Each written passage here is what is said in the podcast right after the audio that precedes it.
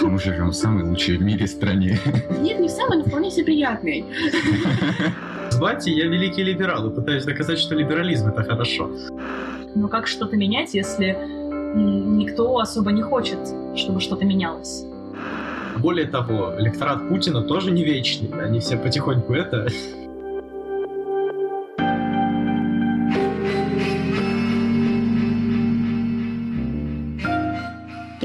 меня зовут Марина Васильева, и вы слушаете подкаст русской службы Moscow Times после Путина. В этом подкасте мы много говорили о том, что будет дальше с Россией и что мы должны, можем или даже что мы не можем, но теоретически нам стоило бы сделать, чтобы это будущее стало лучше. В ближайших выпусках мы поговорим о будущем с теми, кому в нем жить и кому, кажется, придется его строить. С очень молодыми людьми, студентами первых курсов вузов России. В начале 2023 года они рассказали нам, что они думают о войне, боятся ли мобилизации, планируют ли уезжать и почему многие из них, несмотря ни на что, хотят связать свое будущее с Россией. Впервые я поговорила с этими ребятами полтора года назад, летом 2021 года. Тогда не только пропагандисты, но и просто разные люди в интернете активно обсуждали, почему школьники ходят на митинги. И тогда писалось очень много колонок о том, этично ли звать на митинги школьников. И мне казалось, что авторы всех этих рассуждений уверены, что подростки вообще не могут думать самостоятельно, принимать решения, оценивать риски и только следуют какой-то моде из ТикТока. Меня это ужасно бесило, и поэтому я решила записать выпуск подкаста с одиннадцатиклассниками и спросить у них самих, что они думают о политике, митингах и власти, и о собственном будущем в России. В этом выпуске вы услышите тот самый наш разговор с ребятами из 2021 года, где они, 16-летние подростки, расскажут, видят ли они свое будущее в России или в эмиграции, что их больше всего раздражает в России и как они говорят о политике с родственниками. Иногда рассказы ребят будут прерваться моими комментариями. Сейчас, в феврале 2023 года, мы записали их вместе с директором по продукту телеканала «Дождь» Александром Ткачем. Он задает мне вопросы, чтобы помочь объяснить вам, почему вообще нужно слушать подростков и что интересного именно в этих подростках и их мнениях.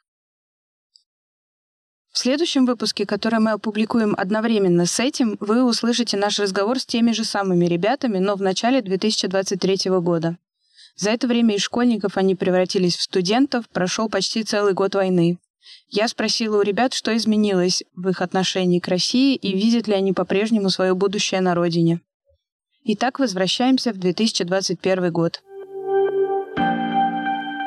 Для этого разговора я через знакомых нашла четверых ребят, двоих из которых задерживали на митинге, причем одного случайно, он просто стоял возле станции метро, где собирались протестующие, и трое из этих четверых ребят хотят в будущем стать журналистами. Потом на последних протестах э, меня задержали. Но самое смешное, что на митинге я не был. Ведь я тогда совсем перестал интересоваться политикой, современной повесткой, и думал, что это меня никак не касается. Но нет, это, оказывается, меня коснулось. Буквально меня коснулись два ОМОНовца, когда взяли под руки и повели в автобус.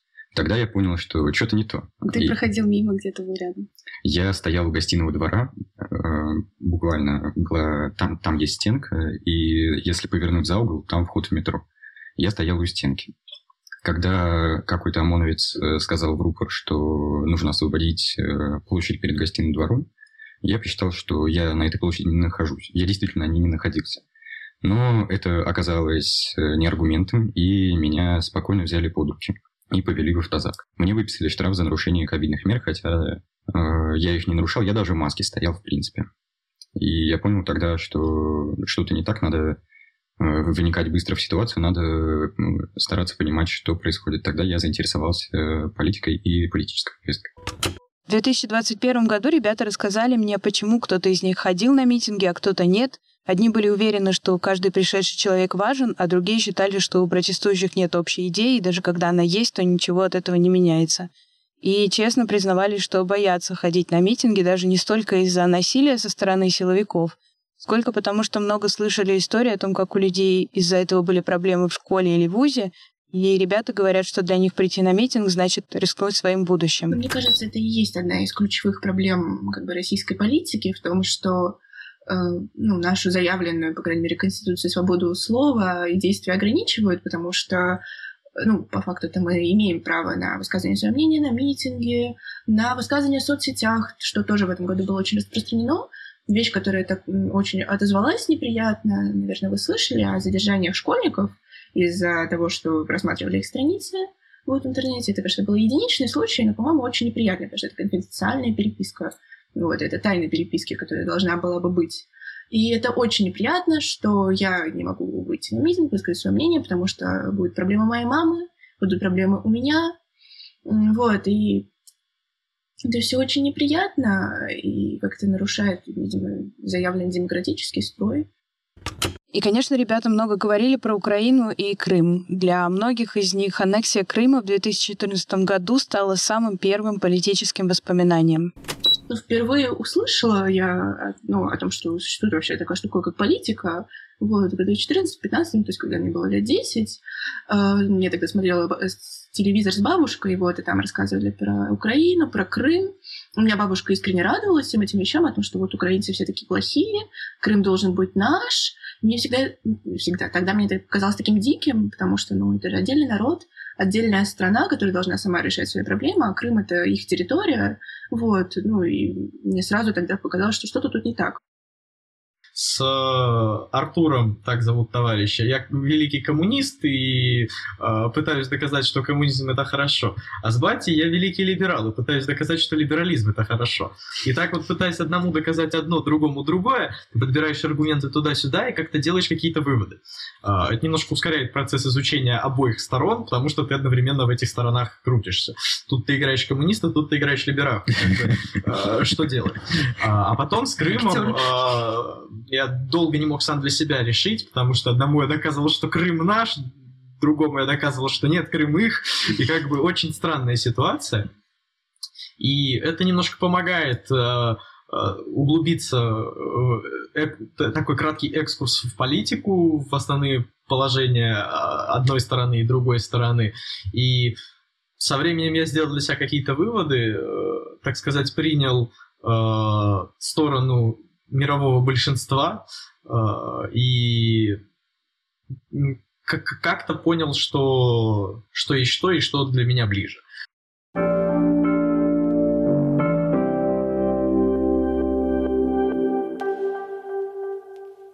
Честно говоря, когда я смотрел последнее крупное расследование гражданина Н, а, я... Можно говорить? я, я прямо-таки прямо-таки закипел и через несколько дней пошел на митинг. А, но вообще в целом в нашей государственной системе меня раздражает как вообще по жизни двойные стандарты, как бы то странно не было, потому что а, двойные стандарты это неотъемлемая часть э, любого человека. Так или иначе, за каждым можно найти грешок, и а, мы не можем думать всю жизнь одинаково. Точнее, думать мы можем всю жизнь одинаково, но мы не можем все представлять свои мысли как есть. Но а, когда в открытую, условно, в Думе одобряют закон, который противоречит Конституции, и все это понимают, кто-то в это даже тыкает, э, публично показывает, а, а люди, э, вы не понимаете, это другое. Э, это вот прям очень-очень-очень как-то что ли заживое, потому что когда одним врать можно, а другим нельзя, это несправедливо. Если врать, то врать всем. Ну, меня раздражает, э, раздражают жутко пустые обещания, когда очень много всего обещают, что вот все будет лучше, мы построим, мы сделаем, мы добавим, мы увеличим, но это просто фикция. И люди действительно чего-то ждут. И вот если спросить э, население старше 50, так они действительно ждут. И они верят в то, что вот им увеличат э, пенсии, улучшат благосостояние, все действительно будет хорошо. Но кроме каких-то пустых слов, воды и пыли в глаза, мы ничего не получаем. В принципе, даже если посмотреть на то, как э, наши политики любят разговаривать, они не говорят ничего по существу. Они э, просто используют красивые слова, чтобы обернуть непонятно что. И вот это, наверное, самое бесячее, когда ты даже не понимаешь, что тебе стоит ждать тему пустых обещаний очень сильно, очень сильно вот прям пригорает, когда чисто случайно идешь по коридору, Дверь в бабушкину комнату открыта, она сидит и смотрит прямую линию с Владимиром Путиным. И он рассказывает о том, как все будет хорошо. А потом через полчаса выходишь на кухню, видишь бабушку, и она хвастается маме, что Путин сказал, что все будет хорошо. И так каждый год. Вера надеюсь. Это вера. А э, убежденные, э, слепо верующие люди, э, которые верят э, скорее системно, а не как-то искренне от души, меня раздражают. Это, это по факту стадо. Когда это делаешь и хочешь сказать, как они мыслят, как они рассуждают. Но они некоторые вещи говорят такие, которые мы бы тоже сказали, наверное, очень общие всем нам понятные, знакомые и очевидные.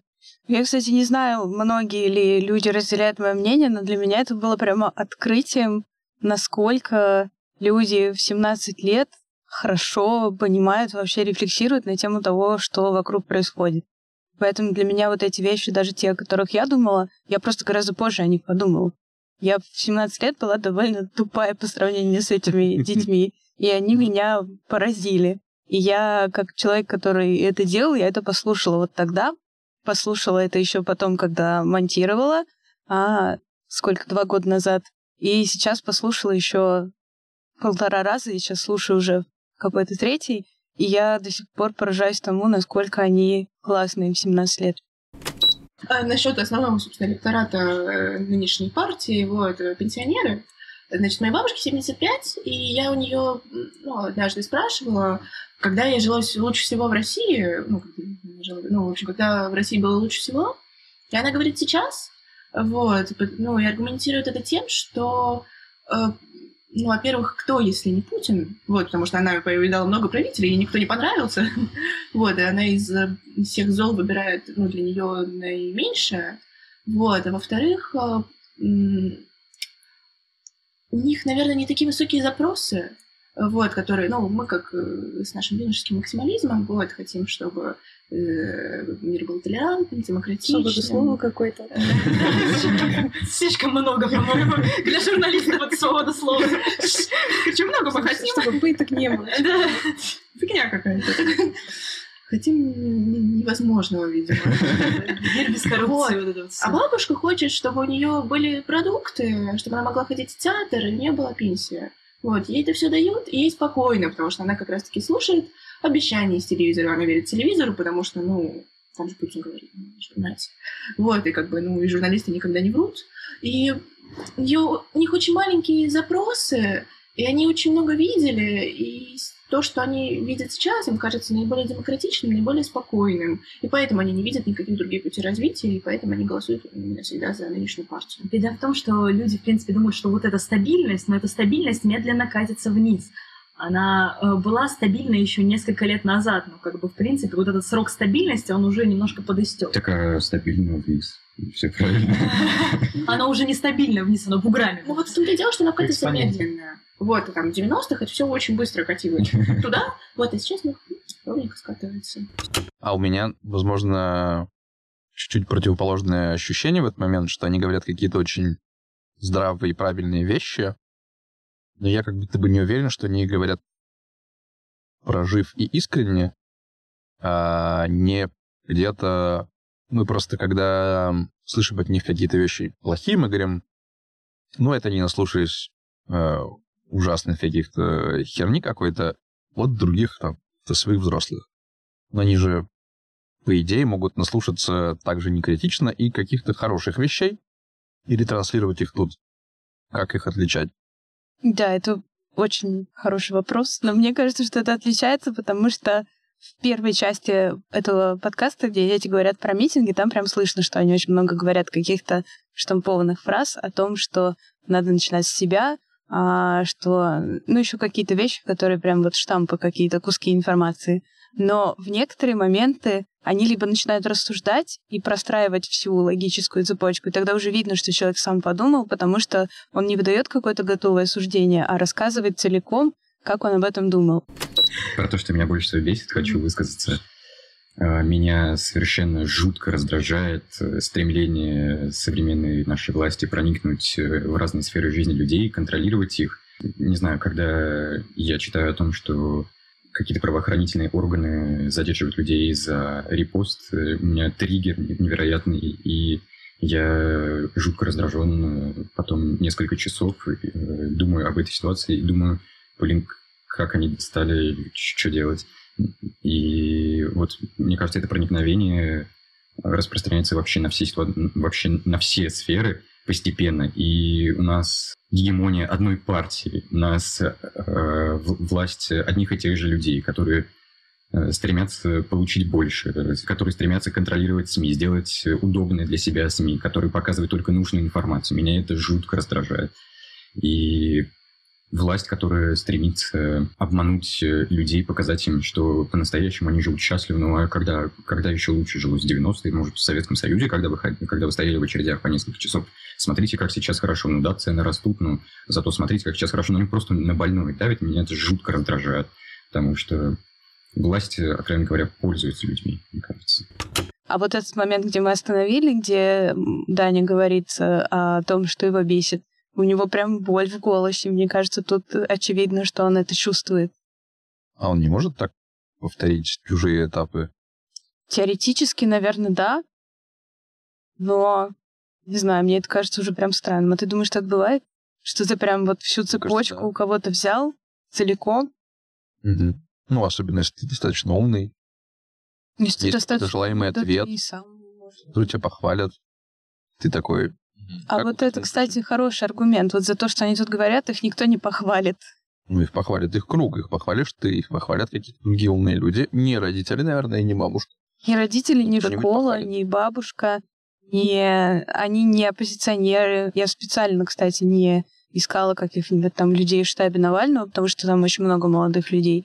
А, а это не какие-то супер оппозиционные дети, это просто вот ребята, которые ходят на кружки, чем-то занимаются помимо учебы. То есть в этом плане они не, не люди, которым наплевать на свою жизнь вообще, которые явно думают о будущем и что-то делают, но у них нет какого-то оппозиционного круга. И они даже рассказывают, что многие их друзья-одноклассники противоположные позиции имеют. Мне кажется, это не та ситуация, когда тебя кто-то похвалит. А это прям какой-то установленный факт, что нынешнее поколение молодежи больше интересуется общественной жизнью и, в частности, политикой, чем вы. Это тоже не какое-то исследование, просто как раз в то время, когда мы записывали этот первый подкаст, об этом очень много говорили. И почему мне, собственно, пришла в голову эта мысль? Все писали колонки. А почему там столько молодежи за Навального? А почему столько молодежи ходит на митинги? А почему школьников э, задерживают? И там куча каких-то историй в новостях о том, что родители за ними вынуждены ехать в ментовку. И раньше такого не было. На митингах не задерживали школьников, когда были марши несогласных в конце нулевых. А хотя статистику, конечно, никто не ведет, потому что политическая статистика в России — это отсутствующая вещь. Но в целом это аргумент просто очень, мне кажется, косвенный. Ну, прям, говорим, вот на этих, на этих митингах были люди молодые, которых никогда раньше не было. Это как, типа, как россияне относятся к войне никак, к сожалению, это не проверить, кроме как э, я же была на всех этих митингах, в смысле, была на митингах в 2008 году, в 2009 и в 2018-2019, когда мы mm-hmm. это записывали. Я просто глазами видела, что там гораздо больше молодых людей и гораздо больше людей вообще в 18-19. А митинги конца нулевых — это вот марши несогласных, там было очень много бабушек, было очень много таких э, людей э, очень в возрасте, и единственные молодые люди, это, наверное, там были лимоновцы, но они были не такие молодые. Это были все-таки какие-то чуваки за 20. А ты это еще раз связываешь с тем, что информация легче распространяется? И с тем, что больше какого-то воздействия, которое дети чувствуют на себе.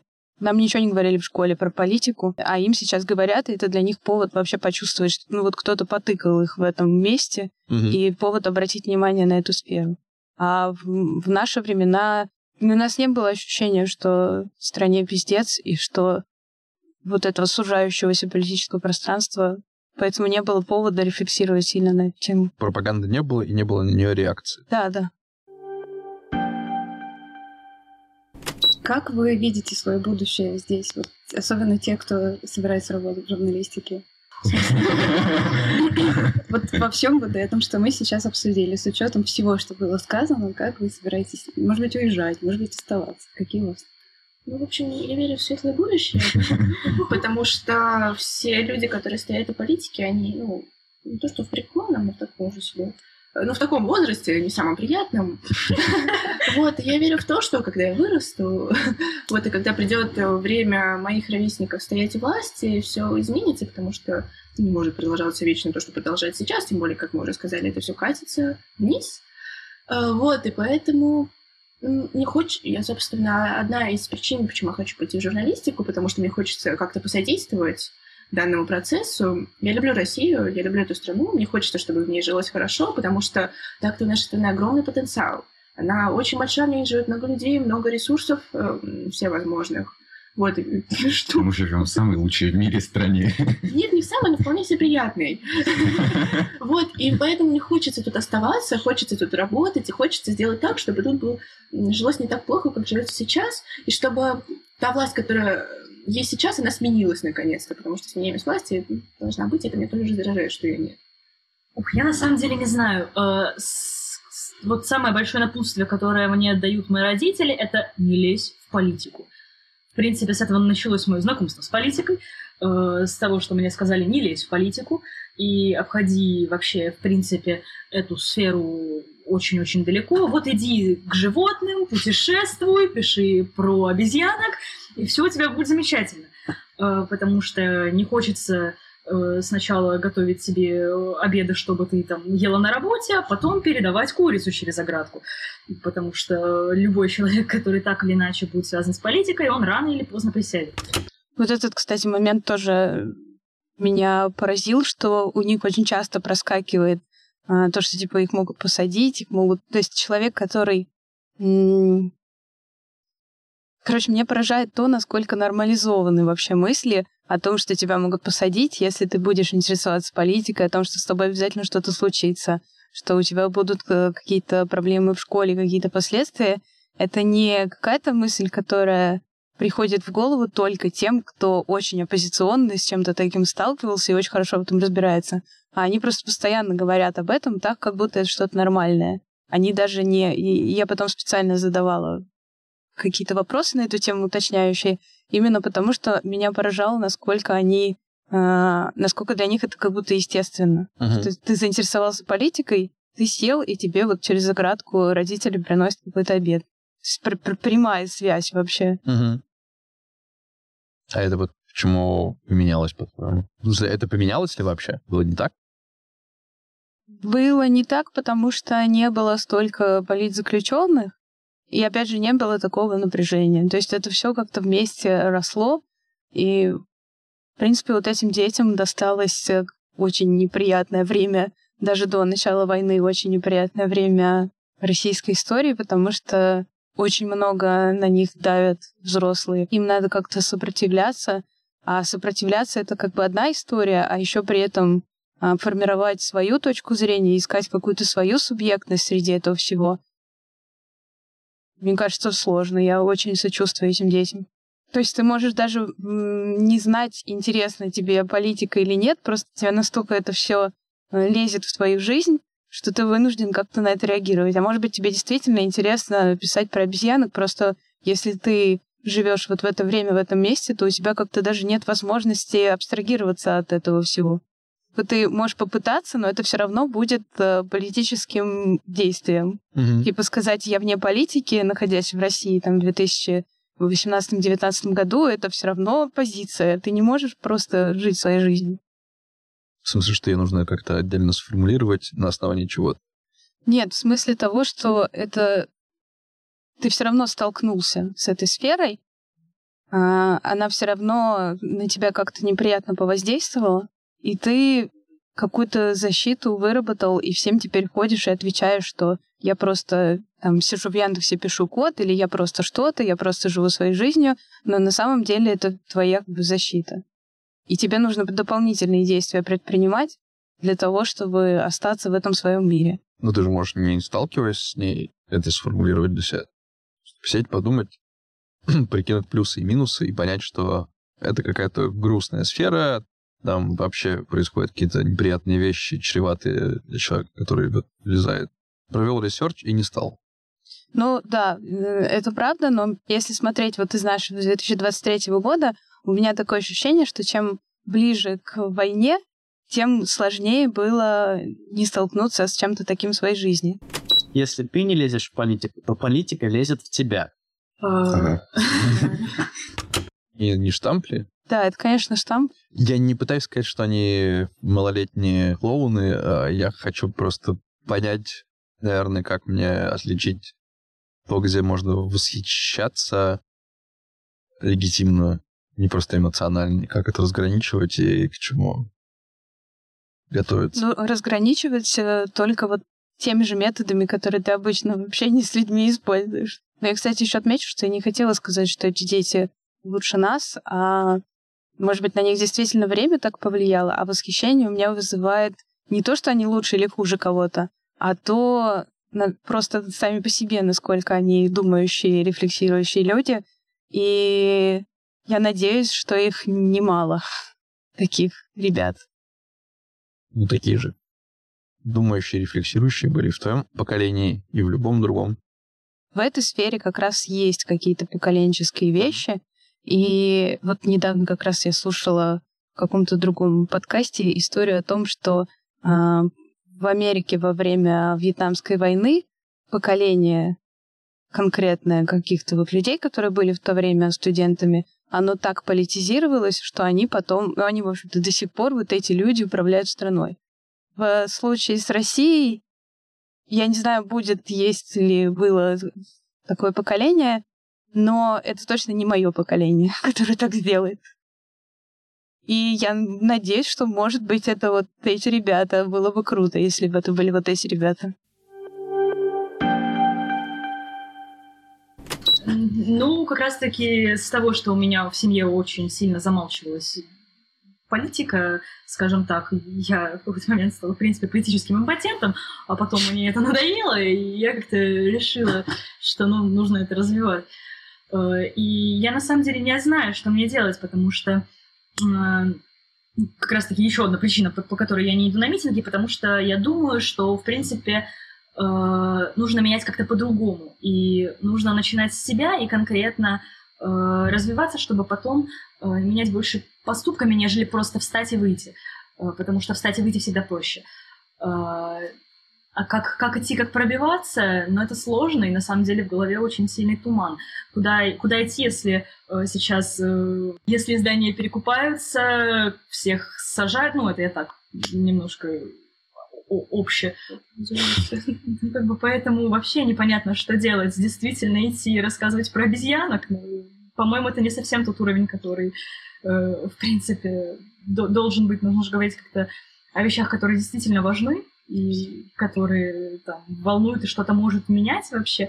Но как что-то менять, если никто особо не хочет, чтобы что-то менялось?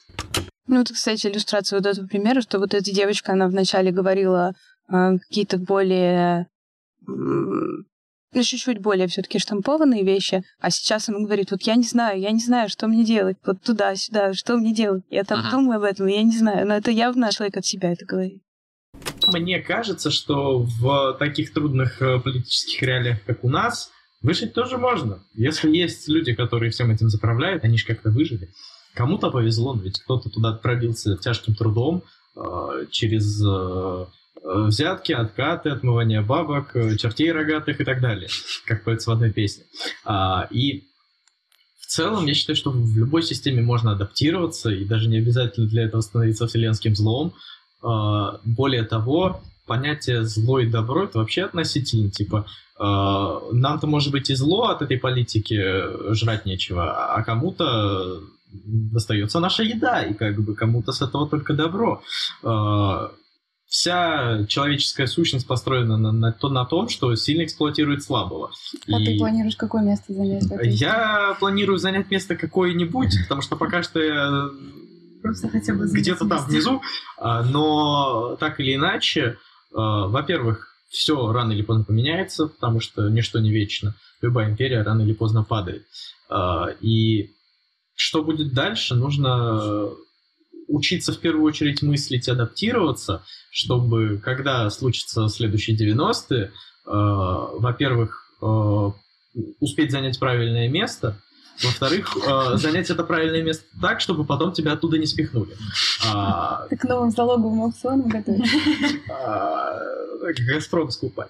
А, Промгаз. А, А ты говоришь закроют. 90-е, главное не если, а когда. Да, когда, потому что это вопрос времени. Э, Так или иначе, на данный момент наша власть, ну, может быть, не в, не совсем глубоком, но кризисе, и а, Путин тоже не вечный. И если он после себя преемника не оставит, то, э, ну, конечно, он, может быть, назначит этого главу правительства нынешнего преемником, но так или иначе, э, такого э, культа личности, как у Путина, ни у кого в нашей стране нету, и бабки будут всегда молиться исключительно на него. А когда он уйдет, то и основной электорат тоже как бы рассеется. Когда он уйдет, Да мы и- будем скидываться, надеюсь, это будет не на дворец, а на мавзолей.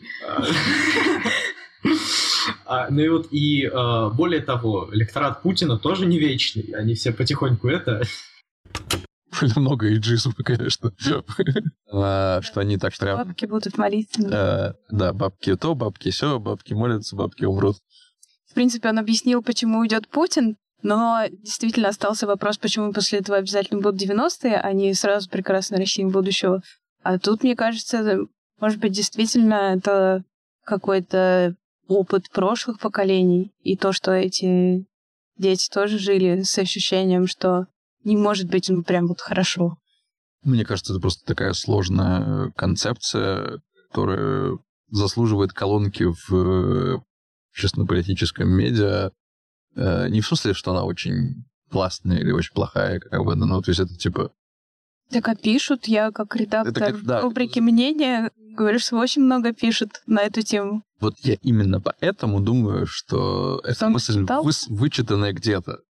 Я пытаюсь, наверное, ответить для себя на вопрос репрезентативности такого человека, потому что он прекрасный молодой человек, который 17 или во сколько лет много этим интересуется, и логично, что много читает. И, наверное, прочитал 50 колонок в сети, из которых упоминалось, что после Путина будут новые 90 И как-то он это переосмыслил и так далее, и так далее. Честь ему и хвала.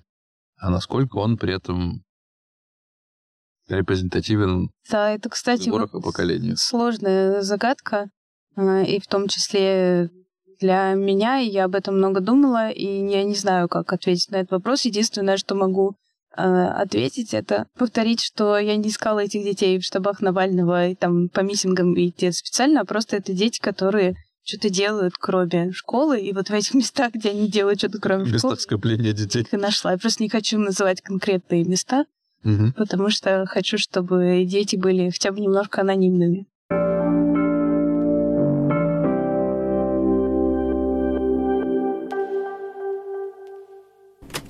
Про будущее я немного не определился конкретно, что, чем мне заниматься, потому что а, мне хочется и заниматься журналистикой, и побыть в культурке, и заниматься культуркой, но все в таком плохом состоянии сейчас, что очень грустно. И э, я примерно понимаю, чем бы я хотел заниматься в ближайшем будущем. Я бы хотел а, окончательно для себя разобраться в том, как мне быть э, ответственным гражданином, взять какую-то ответственность, взять определенную ответственность на себя, э, принимать э, участие в политической жизни страны настолько, насколько возможно хотя бы просто ответственным гражданином для начала.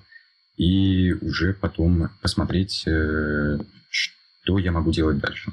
Ну, Я знаю, что я, в принципе, хочу в будущем, чтобы а, люди немножко думали иначе, не а поговорить, потому что поговорить это, ну, как бы мы всегда можем, поговорить это хорошо, чтобы каждый человек, в принципе, думал, что он может сделать конкретно. То есть все говорят, что плохо, плохо, плохо, плохо, что-то определенно плохо, но что с этим делать, никто либо не понимает, либо считает, что его хата с краю. То есть как бы занять место, любое место. А, И как бы и особо ничего с этим дальше не делать.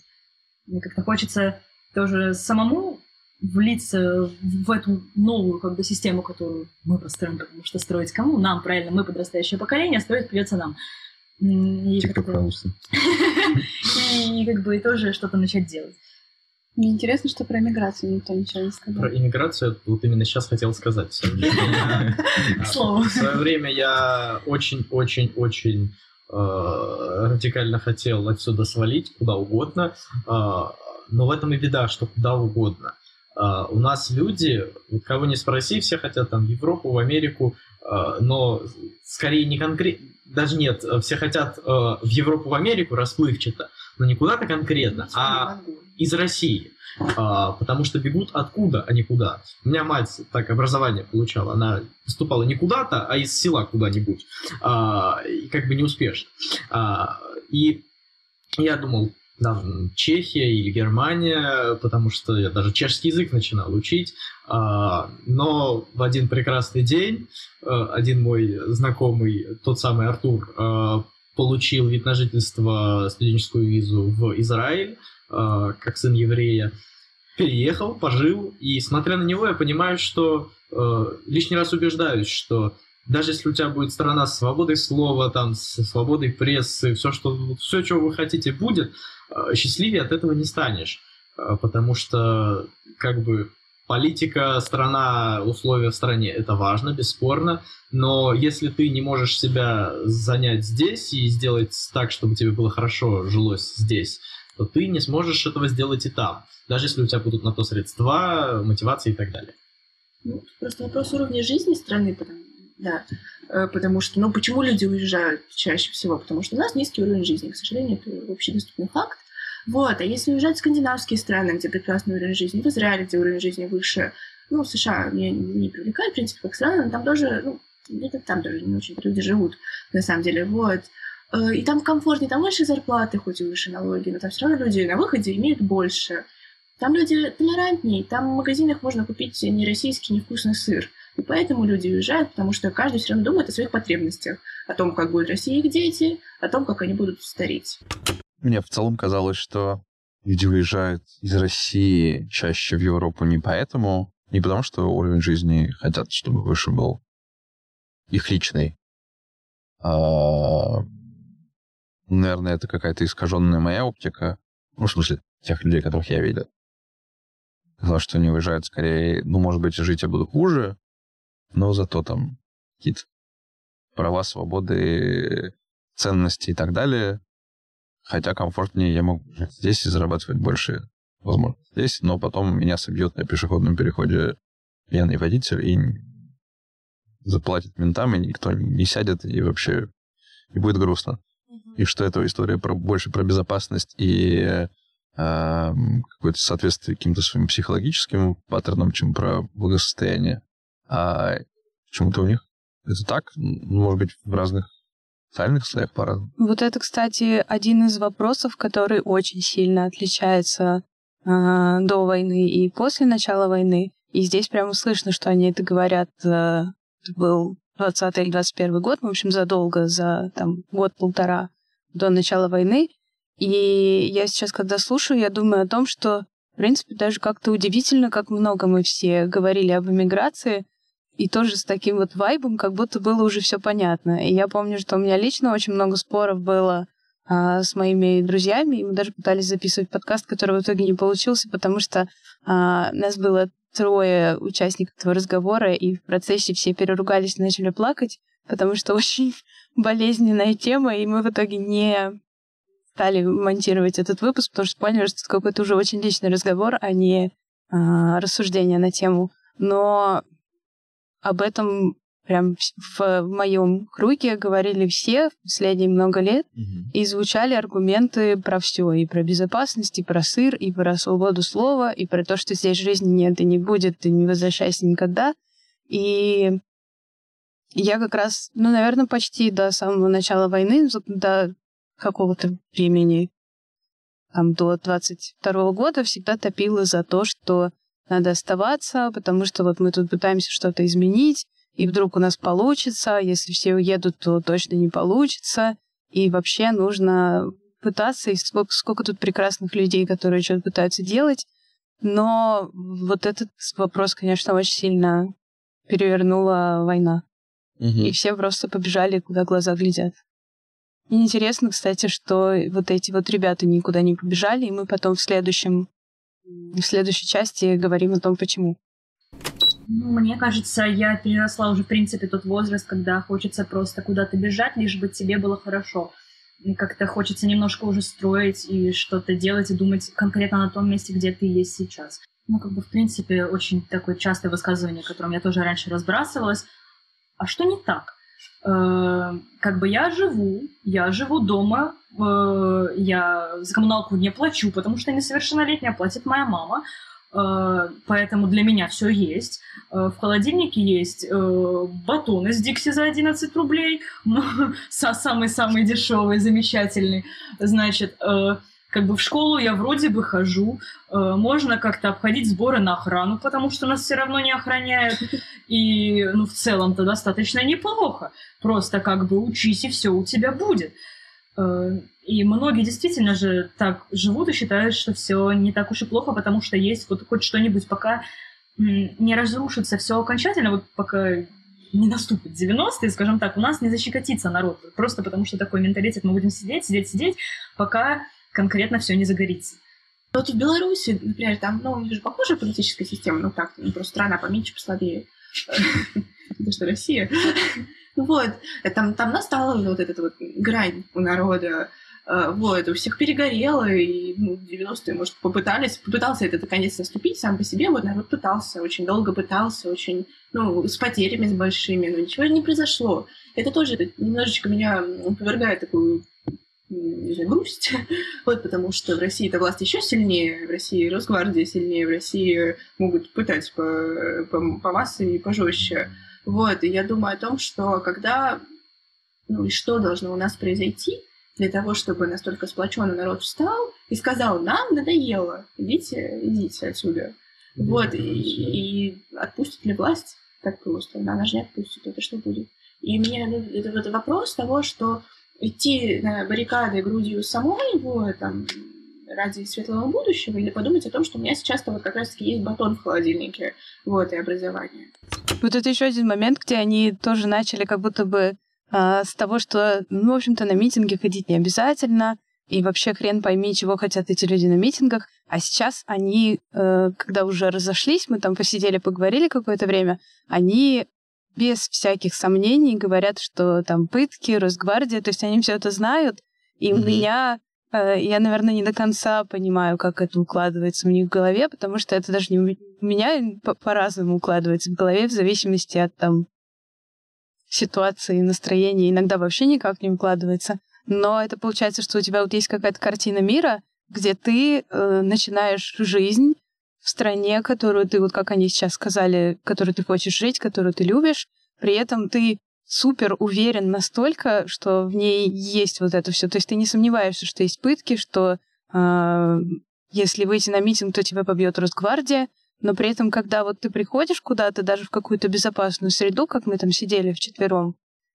тихонечко в каком-то уголочке, ты все равно начинаешь разговор с чего-то такого, что, ну, может, не обязательно туда ходить, и вообще ты, ты будущее себе испортишь, и вообще как-то все не очень понятно, но потом оно становится понятно через 40 минут разговора, через час разговора. А тебе не кажется, что власть в этом смысле сознательно довольно по-другому себя ведет сейчас не так, как тогда. И если раньше они делали вид, что они никого не пытают, э, то сейчас, в принципе, она довольно сознательно каждому человеку говорит, там мы тебя будем бить и, возможно, пытать. Не ходи туда, не лезь туда вообще, даже не подходи близко. Мы вот это планируем с тобой сделать. Э, не будем даже особо говорить, что это не мы. Мне, кстати, очень трудно об этом судить, потому что понятно, что после начала войны они пошли уже в разнос по полной, и у них уже просто там ничего святого, Кувалды, Пригожин, про которого раньше писали, что он предполагаемый, как дочь Путина, а сейчас уже он стал совсем непредполагаемый, и вообще все все стало понятно всем людям. Удивительно понятно, просто кристально ясно. А до войны я просто настолько была погружена в протест. Я настолько с головой ушла в протест, что мне было очень трудно посмотреть на эту ситуацию со стороны, и, и я не видела, как власть это репрезентирует. Ну, типа, ты где-то находишься с одной точки зрения, и так глубоко в это запихан, что чтобы, короче, посмотреть, как власть показывает это людям, которые не там и которые, вот как они это видят, нужно прям вытащить себя оттуда каким-то невероятным образом и посмотреть с другой стороны. А я не могла так сделать, поэтому мне трудно сказать, что власть пыталась сообщить россиянам. Ну, даже если она не пыталась сообщить, она своими действиями, кажется, сообщает. Ну, это ты имеешь в виду, что там в девятнадцатом году на московских протестах уже открыто били людей прямо на улице? Ну, вот в двадцатых, в двадцатом, э, двадцать первом на митингах против Навального, против... Э, там какой-то в Питере мент достал пистолет. Вот. вот как ну, раз... то есть как-то это эскалировалось до такой степени, э, в которой как бы это что-то довольно явное. Мне кажется, это не, не было всем понятно, потому что, во-первых, это какой-то все-таки был... Э, вся эта информация распространялась по каким-то независимым СМИ, а мы, например, как-то читали текст вот как раз после мосгордумских протестов лета 2019 года э, в российской газете о том, как, э, как протестующие то ли напугали, то ли побили, то ли как-то задели какого-то росгвардейца, и как он, бедный, страдал. И это, получается, ну, с другой какой-то... То есть они не говорили, что да, всех. Хотя Путин как-то в интервью ТАССу его спросили, почему в Москве тоже какую-то девушку мент ударил в живот. Потому что это тоже, кстати, очень интересная штука, что э, была какая-то такая такой как бы договор в обществе, что вот когда мент ударил девушку, вот это как-то особенно ужасно, но это не каждый раз срабатывало. Вот некоторых девушек ударил, и ладно. И вот про нее кто-то в интервью у Путина Тассу спросил, типа, и Путин с такой вот этой своей э, мне кажется, вот у него садистское что-то точно есть. Как он про двушечку говорил вот с той же интонацией, он ответил. Что-то такое, что типа, ну, сами виноваты, но вот с такой же... Э, у людей такой вайб, когда они что-то думают о том, как они что-нибудь вкусное съедят. И к тому, что это все гораздо более прозрачно теперь для человека, и никто этого не стесняется, и все всячески это манифестируется, и мне кажется, даже в каких-то случаях, как с митингами о честь или против Навального, очень подчеркнуто так было, что мы минимальную необходимую силу применим, а минимальное количество по автозакам распихаем, которое нужно, чтобы вы разошлись. А вот прям, чтобы все увидели и поняли.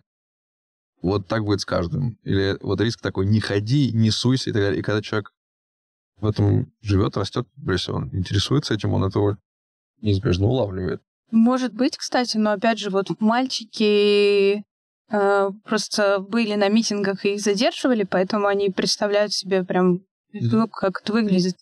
Они глазами видели. А девочки они пытались какое-то свое мнение сформировать по телеграм-каналам, и вот одна из них, например, говорит, что у нее сложилось впечатление, что и протестующие-то тоже не очень мирные. Ну, вообще, вот ты сейчас э, сказала о том, что никто не думает о том, что происходящее это катастрофа, и я как-то на секунду задумался о том, что, а может быть, это реально катастрофа, которую никто не замечает, которую тщательно скрывает. И стало как-то грустно не по себе, очень жутко даже, потому что, если задуматься, по идее, у нас ведь реально закрываются свободно независимые СМИ. Их э, просто заставляют закрыться. Э, эмигрируют э, активные политики. Вот Вероника Никульшина недавно уехала из страны. Наша Никульшина. Вот, она... Очень много политиков уезжает из страны. Вот, Гудков уехал. И постепенно власть, э, складывается такое ощущение, что власть э, загашает инициативу, и остаются, ну, остаются только удобные. И, по идее, вот это ведь и есть катастрофа, что остаются только согласные с властью, либо молчащие. И мне кажется, это жутковато. И если подумать, э, мне кажется, если подумать еще подольше, то вообще можно загнаться сильно по поводу происходящей ситуации что не вечно. Ну да, вот у вас есть выход, что вы еще молодые, и вы по-любому это переживете. Нет, на самом деле я просто как бы, э, смотря на то, что происходит, не совсем понимаешь, кому верить. Вот говорят, э, у нас там э, купленная позиция, э, которая просто э, играет спектакль как бы на, по сценарию, который написал кто-то сверху. Говорят, что вот э, наши, на российских каналах тот же спектакль. И ты немножко уже путаешься вообще, где где вообще реальность, что вообще происходит действительно на самом деле. То есть, кого купили. А на самом деле ты А. как в матрице в коконе чипированный. мне, мне- мне кажется, что э, просто актеры уже с двух сторон немножко переигрывают, и поэтому мы не понимаем, что происходит действительно. И поэтому нам и не кажется, что какая-то катастрофа, просто потому что э, люди играют со всех экранов, отвлекая нас от э, ре- реальных проблем. И поэтому, поэтому нам и не кажется, что уже все, все совсем плохо. Сейчас она говорит какую-то вещь такую, которая как будто бы противоречит всем тем умным словам, сказанным до. И не очевидно, что российское телевидение — это А мне кажется, это как раз шат пропаганды, а оппозиция парламентская Это как раз Это классно. какая-то- Это как раз ответ на твой вопрос про то, что это сомневающиеся, думающие люди, которые И опять же, получают говорю, очень много информации какой-то, и они, может быть, не всегда могут ее обработать, и не все их суждения окончательные, как у некоторых из нас, э, людей за 30. Типа ты вот придумал что-то 10 лет назад, ты живешь с этим, и всем вокруг говоришь, я считаю так. Я буду переть, как на буфет. А они вот ищут э, Это прекрасно, я не... Это гораздо более живо и го- гораздо больше похоже на 17-летних в моем представлении 18-летних. А, просто удивительно, до этого звучали какие-то очень все правильные слова и фразы. Это прекрасно. Что человек вот думает, доходит до чего-то, но при этом он сначала говорят, что э, ну вот пытки как что-то очевидное, потом нам не кажется, что это какая-то катастрофа, мы какие-то вот успокоенные, мы, в принципе, спокойно живем, и у меня от этого взрыв мозга тоже происходит. Но у них это как-то уживается. Ну, они же живут в этом как, как в какой-то неизбежности. Осенью в России идет дождь. Также в России осенью И в нам- другие И времена нам, года нам пытают не кажется людей. это какой-то катастрофой. А тебя это возмущает? Мне, нет, меня это не возмущает, меня это удивляет, потому что мне это, это кажется катастрофой. Мне кажется, вот тут есть э, персонаж Даня, которому тоже это кажется катастрофой, у него даже по голосу слышно, какой он, а, какую, в какую тоску все это его погружает. Он просто через боль говорит все вещи. Посмотрим, сколько он в России проживет с таким надрывом. Посмотрим. Дай бог здоровья. Э, Мне кажется, просто сложно жить в России и не нормализовать это в своей голове. Как, не смысле как норму, а как неизбежность. Очень плохая, грустная, приятная неизбежность, но такая же неизбежность, как э, э, вечная мерзлота, если живешь в Норильске. Э, Ну, Стоит так- ли так ныть, что ты живешь в Норильске, потому что полгода темно, э, и все завалено снегом и, и так далее, и так далее? Ну, наверное, нет. Или что ты живешь в Норильске тогда? Ну, к, к слову, а, об игре, мне кажется, более более-менее реальные политики, которые занимались реальной политикой, реальной политикой, эмигрируют из этого, ну, уходят из этого поля, как э, Гудков и Никульшин. Они просто... Ну, потому что они под уголовкой ходят. Ну, да, и То есть что-то, не просто эмигрировать, скажем так. что-то не складывается ощущение, что они играют э, в спектакле. А вот многие говорят, что вот все это постанова, а и как ты теперь проверишь? Может быть, это А фиктивное? это постанова чья? Это как вопрос. А вот никто не знает, да, то есть это очень действительно просто. Опять же. что- что-то уже просто непонятно. И вообще, в какой реальности ты находишься, это очень сложно. Ну, просто если ничему не верить, то можно нереально загнаться и уехать в Африку, потому что в Африке Да. вообще, там просто, там все знают, у нас диктатор. Они говорят о том, что непонятно, кто говорит правду, государство или оппозиционеры, и, может быть, э, оппозиционеры, когда какие-то свои там решения принимают, уехать или еще что-то сделать, они, может быть, тоже а, реализуют какую-то теорию заговора, типа действуют по чьей-то указке там или что-то, и как бы хрен Мгм. поймешь, каким кого мотивы, они вот об этом. Мгм. Это, кстати, вот как раз вещь, которую часто, мне кажется, можно услышать от старшего поколения, что все не так просто, бесплатно никто ничего не делает, у всех какие-то свои э, спонсоры. Ну, с другой стороны, если они думающие люди, то, и тем более, если кто-то из них собрался работать с этим профессионально, то, наверное, это хорошо, что они не превращаются сразу в активистов, задают вопросы и сомневаются. Это, в общем, скорее хорошо. Про Африку. На тему э, политической катастрофы. Катастрофа это когда есть нечего, когда пить нечего, когда в семье в 10 человек э, там отец условно приносит э, бутылку воды 2 литра на, на детишек и э, буханку хлеба, как в Африке, хотя не знаю, есть ли у них даже это. Вот у них катастрофа. А с точки зрения э, выживания, русский человек, который привык всю жизнь выживать, э, будет э, до последнего сидеть и как бы пока есть хотя бы что-то, за это будут цепляться. Ну, мы же в Питере, нам очень хорошо, но вот я недавно пересматривала Варламова, как раз есть выпуск про детей в семьях алкоголиков. Вот, и, ну, если вот мы приедем куда-нибудь в Рязань, в Астрахань и так далее, где люди живут, вот э, я подросток, и я, чтобы у меня были в деньги, зарабатываю 8 тысяч, а там мать только зарабатывает, и надо тратить на водку. Вот, и поэтому, ну, и дети живут в нищете, в хаосе, просто я не знаю, как там люди выживают. Поэтому нельзя сказать, что в России-то люди привыкли, у нас все, в принципе, не катастрофа, и все ок. Как раз таки проблема глубинки. Там люди меняют семью на водку, и у них нету никакой перспективы, потому что у них школьное образование фиговое, ВУЗ они не могут поступить, потому что их не выучили, а родители у них пьют. Поэтому они пьют, и их дети будут пить. И либо их заберут в детдом, они еще будут агрессивны. Что-то нет светлого конца уже. Слушай, когда я пыталась э, посмотреть, сколько вообще мест у нас в СПБГУ, знаешь, кто занимает эти места?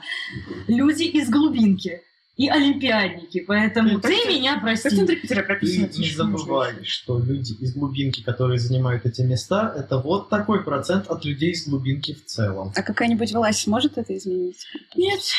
Нет, это должно менять Это сознание должна быть, политика, когда у нас нет двух вузов, куда можно поступить, а когда развивают образование везде, когда есть в Сибири нормальные города, когда есть на Урале, на Дальнем Востоке, я родилась в Магадане. Там люди просто бухают, они больше ничего, ничего не Так это же власть тоже может поменять. Ну, Она, так она, вот вот она может распределять бюджет не на два вуза, а на несколько десятков Ну, так вузов. вот в этом и Но проблема, может что у нас... на алкоголь. Ну, и так, там, там, там, и так. Ну, и типа, так в этом и проблема, что у нас деньги идут в Москву, да в Питер, а если туда что-то доходит, то это забирают местные чиновники. И нужно что-то, видимо, в сознании людей. Я не знаю, что должно поменяться, чтобы деньги начали вливать не только вот в два города, и не только вот в Москву, в Питере, так, то, что на сдачу Я, кстати, не понимаю вообще, у нас ведь э, реально сложилась э, картина мира, что есть Россия и есть Москва, Да. просто куда надо всем переезжать, работать, э, что-то делать. И я родился тоже в другом городе, в Саратовской области, в Балаково, и люди, с которыми я там общаюсь, реально ведь так же воспринимают, типа, мы глубинка, мы провинция. Вот э, у нас так-то, а в Москве должно быть по-другому, потому что это столица. В других городах, в Питере должно быть так, потому что, ну, это северная столица, вторая столица, город крупный город, ну, что поделать. Ну, никак, ну, это же неправильно. Типа, чем один город, э, ну, поменьше людей отличается от другого. Там тоже люди живут, там э, люди, которые также переживают за свое будущее, также хотят что-то поменять, но у которых просто меньше возможностей на это. Спасибо, что слушали нас. С вами был подкаст «После Путина». В следующем выпуске вы услышите рассказ тех же самых ребят, которых слышали только что, но уже из настоящего времени, из 2023 года. За это время из школьников они превратились в студентов, и я снова спросила их, что они думают о стране и видят ли по-прежнему свое будущее в России.